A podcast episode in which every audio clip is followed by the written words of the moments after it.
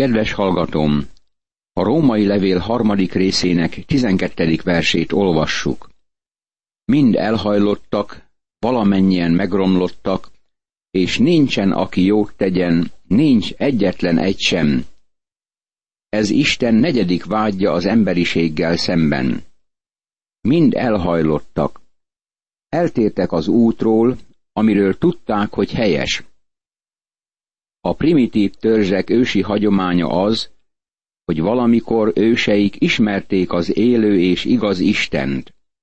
Barátom, ha őszinte vagy, tudod, hogy nem teszed, amit tenned kellene. Eltértél az útról. Az ember lekanyarodott a helyes ösvényről. Ez a negyedik vád Isten részéről. Az ötödik vád pedig a következő. Valamennyien megromlottak. Ez a szó a túlérett, megromlott gyümölcsre mutat. Úgy is lehetne fordítani, hogy valamennyien megkeseredtek. Nagyon szeretem a gyümölcsöt, különösen a déli gyümölcsöket. De amikor túlérnek, már meg is rothadnak, és semmi sincs hozzájuk hasonlóan rossz. Az emberiség nem érett gyümölcs, hanem romlott gyümölcs. Ezt mondja az egész föld bírája rólunk. A hatodik vád a következő. Nincsen, aki jót tegyen, nincsen egyetlen egy sem. Ez háromszorosan negatív kijelentés. Az emberiség, mint utazók csoportja, az ellenkező irányba megy a helyes útról, és senki sem tud segíteni a másikon. Urunk mondta korának vallási vezetőihez, vakvezetői vagytok a világtalanoknak. Máté evangéliuma, 15. rész, 14. vers. Ezt mondja az egész föld bírája mi rólunk. Pál átvisz minket Isten klinikájára, a nagy orvos kezébe. Ez lelki klinika, és a nagy orvos azt mondja, hogy lelkileg betegek vagyunk. Nyitott sír a torkuk, nyelvükkel ámítanak, kígyó méreg az ajkukon. Római levél, harmadik rész, tizenharmadik vers. Amikor orvoshoz mész, mi az első szó, amit mond? Nekem rendszeresen orvoshoz kell mennem, hogy állandóan ellenőrzés alatt legyen a fizikai állapotom. Szinte már szertartásossá vált, hogy megjelenek és leülök a kis szobában, ahol a vizsgálat folyik. Tudod-e, hogy mi az első, amit az orvos mond? Nyissa ki a száját. Aztán végigvizsgálja a számot, betekint a torkomba. Ugyanígy Isten, az Úr Jézus, a nagyorvos megvizsgálja az emberiséget. Tudod, hogy mit mond? Nyitott sír a torkuk. Éreztél-e már hullaszagot? Amikor egy kislányt néhány évvel ezelőtt elraboltak, a megyei rendőrkapitány tagja és diakónusa volt az egyik gyülekezetnek. Felhívott és megmondta, hogy megtalálták egy kislány holttestét, és hamarosan exhumálják. Én is vele mentem, oda, ahol az exhumálás történt. Ez szörnyű élmény volt. Még soha nem voltam annyira beteg, mint akkor lettem a hullaszag miatt. Mindig erre gondolok, amikor ezt az igeverset olvasom. Amikor Isten letekint ránk, barátom, nem mondja, hogy milyen kedves kisfiúk vagy kislányok vagyunk. Megmondja, hogy hullaszagot árasztunk, nyitott sír a torkunk. Mel Carter mondta, ha úgy látnánk magunkat, ahogy Isten lát minket, akkor ki sem tudnánk bírni magunkat. Pál éppen ezt mondja e helyen. Nyelvükkel ámítanak. Ez a második megállapítás. Ezt mondja másodszor az orvos. Nyújtsa ki a nyelvét. A nagy orvos is így szól az emberi családhoz. Nyújtsátok ki a nyelveteket. Amikor Isten megvizsgálja az emberiség nyelvét, tudod-e, hogy mit mond? Kígyó méreg az ajkukon. Az állatkertekben általában van egy olyan rész, ahol kígyók és hüllők találhatók. Már láttam sokszor ilyen helyeket, ahol mérges kígyók láthatók minden formában.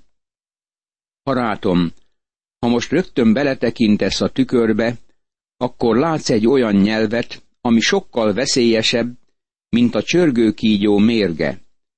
Ez megölheti a testedet, de nem árthat hírnevednek. A nyelvedet viszont arra használhatod, hogy valaki másnak a hírnevét tönkretedd. Meggyanúsíthatsz ártatlanokat.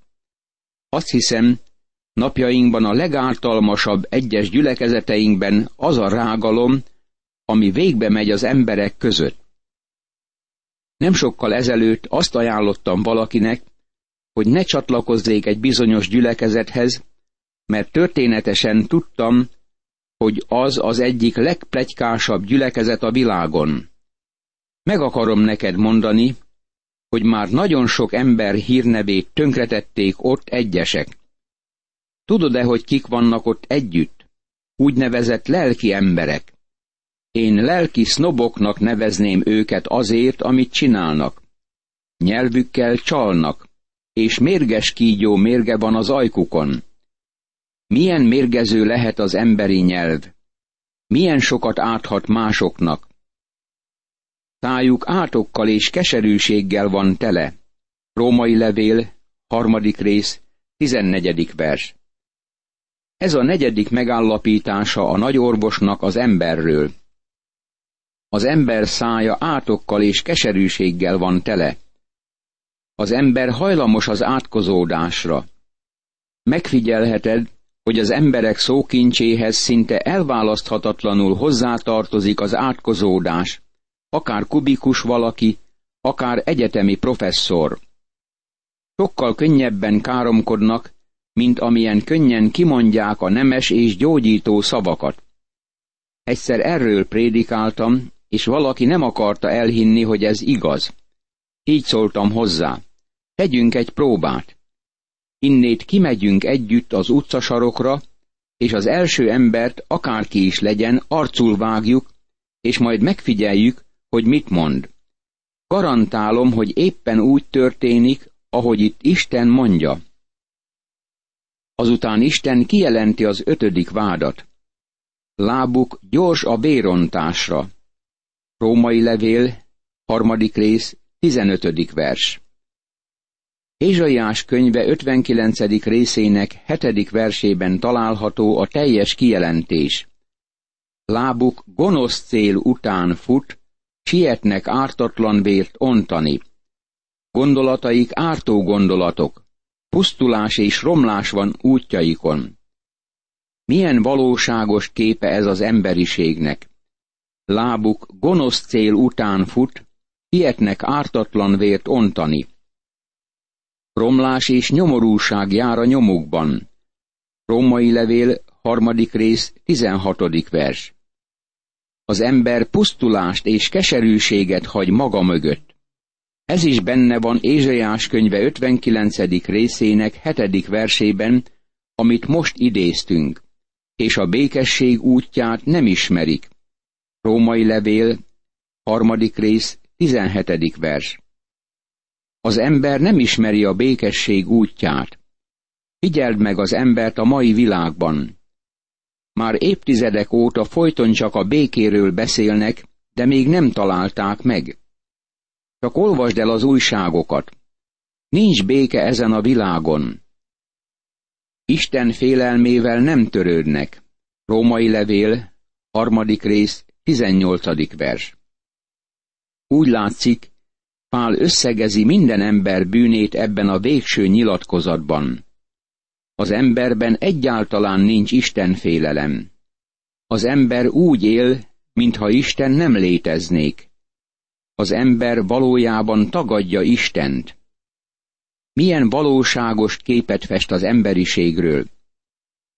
Most érkezünk oda, amit Pál utoljára mond a bűnről. Még mindig vannak olyanok, akik így szólnak. Van törvényünk, és megtartjuk a törvényt. Ragaszkodunk hozzá.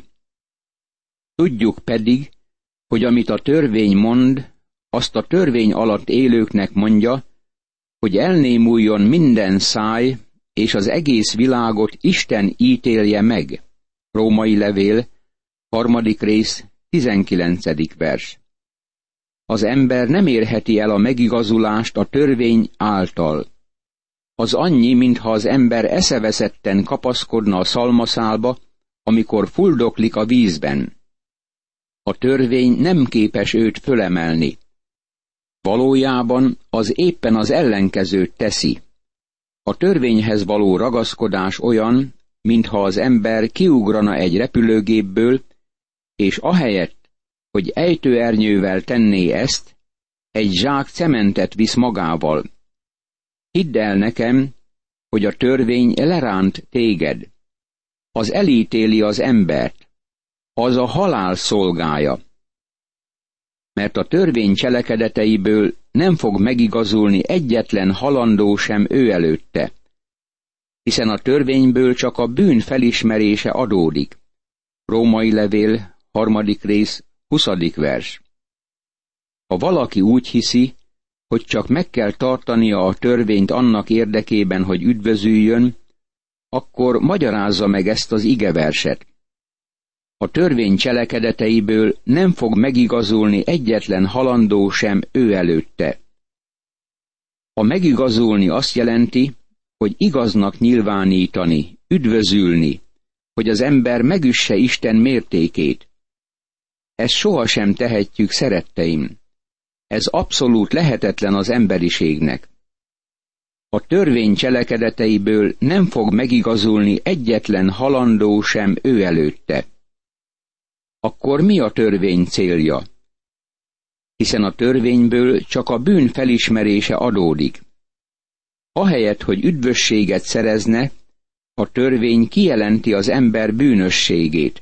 A 20. és 21. vers között van egy nagy elválasztó szakadék. A sötétségből kijutunk a világosságra. Most Pál kezd beszélni Isten csodálatos megváltásáról. Beszél a hitáltali megigazulásról, amit megmagyaráz a fejezet hátralevő részében.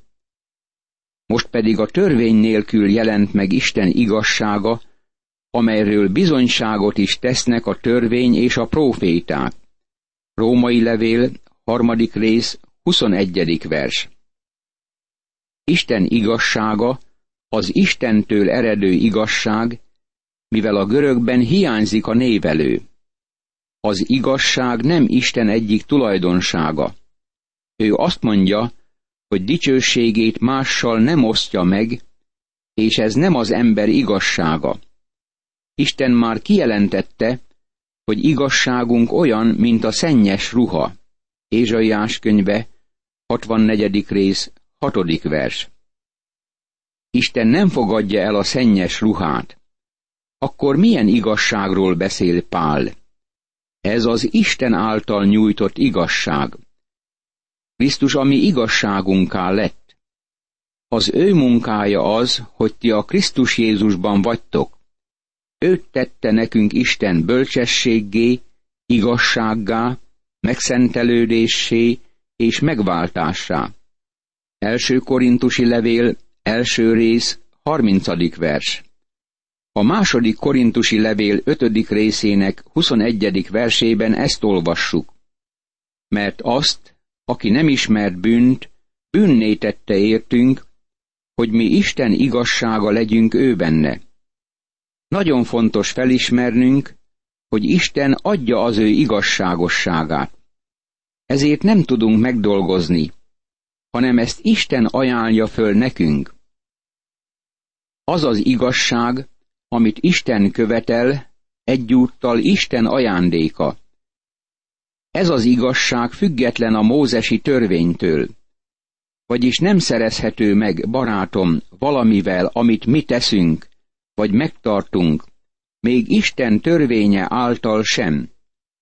Nem tarthatjuk meg a törvényt, kezdjük ezzel. Isten nem válthat meg minket a törvény által egyszerűen azért, mert nem nőhetünk föl annak szintjére. Isten nem fogad el tökéletlenséget, és mi nem adhatunk neki tökéletességet. Ezért nem válthat meg minket a törvény által. Erről bizonyságot is tesznek a törvény és a próféták. Ez azt jelenti, hogy a törvény bizonyságot tesz arról, hogy a mózesi rendszer középpontjában volt a Szent Sátor, ahol véres áldozatokat ajánlottak fel, amelyek Krisztusra mutattak. A proféták is bizonyságot tettek arról, amikor beszéltek Krisztus eljöveteléről, haláláról és feltámadásáról. Például Ézsaiás ezt jövendölte. Minnyájan tévejektünk, mint a juhok. Mindenki a maga útját járta, de az Úr őt sújtotta minnyájunk bűnéért. Az Úr akarata volt az, hogy betegség törje össze, de ha fel is áldozta magát jóvátételül, mégis meglátja utódait, sokáig él. Az Úr akarata célhoz jut vele. Ézsaiás könyve, 53. rész, 6. és 11. vers. De a törvény és a proféták bizonyságot tettek az ő igazságáról, amit Isten adhat Krisztusban. Isten pedig ezt az igazságát most nyilvánvalóvá tette a Krisztusban való hit által minden hívőnek. Mert nincs különbség. Római levél, harmadik rész, 22. vers. Amikor fiatal prédikátor voltam, azt gondoltam, hogy Isten kegyelmének mélyre kell nyúlnia, hogy elérje a gonosz bűnösöket, de nem kell annyira mélyre hajolnia másokért, akik nem annyira gonoszak. De most már tudom, hogy Isten kegyelmének le kell mennie egészen a legmélyebb pontig, hogy minnyájunkat elérjen. Valamennyien teljesen távol estünk Krisztustól. Vagy teljesen megvált Krisztus, vagy teljesen elveszünk Krisztuson kívül. Minnyájunknak szükségünk van Krisztus igazságára. Nincs kivétel. Krisztus igazsága a Krisztusban való hit által lesz a miénk. A múlt nagy emberei megfelelően határozták meg az igazságot. William Cunningham írta, a törvény alatt Isten megkövetelte az igazságot az embertől. A kegyelem alatt megadja az igazságot az embernek. Isten igazsága az az igazság, amit Isten igazsága megkövetel önmagától, hogy megköveteljen. Ez mély meghatározás, de nagyon jó. A híres dr. Charles Hodge ezt a definíciót adta. Az az igazság, aminek Isten a szerzője, ami számít előtte, ami eleget tesz és biztosítja jóváhagyását. Aztán dr. Brooks meghatározása a következő. Az az igazságosság, amit az atya megkövetel, a fiú lett azzá, és a Szentlélek győz meg arról, és a hit biztosítja. Dr. Moorhead írja, amit Isten parancsol, követel, jóváhagy, annak teljessége az, amit ő ad az embernek. Nem hiszem, hogy ennél jobban kifejezhetjük ezt az igazságot, mint ahogy a fönti meghatározásokban hallottuk. Isten pedig ezt az igazságát most nyilvánvalóvá tette a Krisztusban való hit által minden hívőnek. Mert nincs különbség. Mindenki vétkezett, és hiával van az Isten dicsőségének. Római levél, harmadik rész, 22. és 23. vers. Hadd adjam át a versek másik fordítását. Az Istentől való igazság az, amit a Jézus Krisztusban való hit által nyernek meg mindazok, akik hisznek, mert nincs különbség, mert minnyájan védkeztünk, és hiával vagyunk az Isten által jóváhagyott dicsőségnek. Hogy az hit által való igazság és nem cselekedetek által, az Úr Jézus Krisztus is világossá tette, amikor megkérdezték tőle a zsidók. Mit cselekedjünk, hogy Isten tetteit végezzük?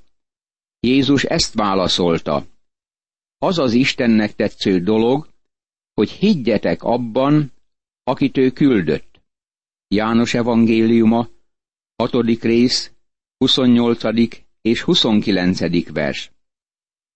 Isten igazságosságának elnyerésére semmi érdem nincs a mi hitünkben. Valójában a hit sem a mi vívmányunk. Hitünk tárgya a fontos. Spurgeon ezt így fogalmazta meg.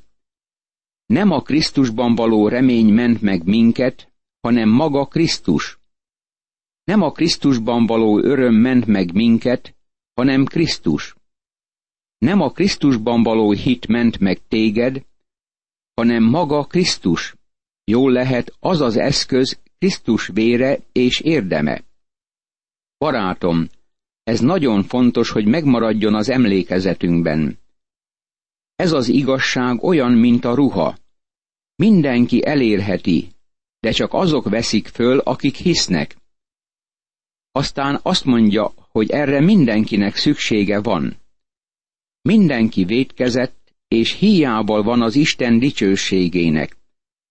Ez nem azt jelenti, hogy nincs különbség a bűnösök között. Hadd illusztráljam ezt egy könnyen érthető illusztrációval. Tegyük föl, hogy olyan játékot játszunk, hogy ugorjunk a kékesig. A kékestető fönt van a Mátrában, az ország északi területén. Valakik a fővárosban játszák ezt a játékot, mintegy 60-70 kilométernyire a kékestől. Kimegyünk mondjuk a Margit szigetre, és nagyokat ugrunk, és majd meglátjuk, hogy kiugrik egészen a kékestetőig. Persze erre valaki így szól, lehetetlen olyan nagyot ugrani. Természetesen senki nem ugrik olyan messzire, de mégis érdekes az a játék. Tegyük fel, hogy mi is részt veszünk a játékban. Te talán távolabbra ugrasz, mint én, de mégsem éred el a kékestetőt. Aki a legtávolabbra ugrik, talán beleesik a Dunába, és csúronvizesen mászik ki belőle. Mégsem érte el a kékest. Egyesek hosszabbat ugranak, mint mások. De gyerekes azt mondani, hogy én messzebb ugrottam, mint te, én jobb vagyok, mint te, és jobb vagyok, mint a gyülekezet tagjainak a fele. Tegyük fel, hogy az vagy, és lehetsz is jobb. De ez mennyit nyom a ladban? Nem éred el mégsem Isten dicsőségét. Imádkozzunk. Uram, rám is vonatkozik ez az igazság. Mindenki vétkezett, és hiába van az Isten dicsőségének.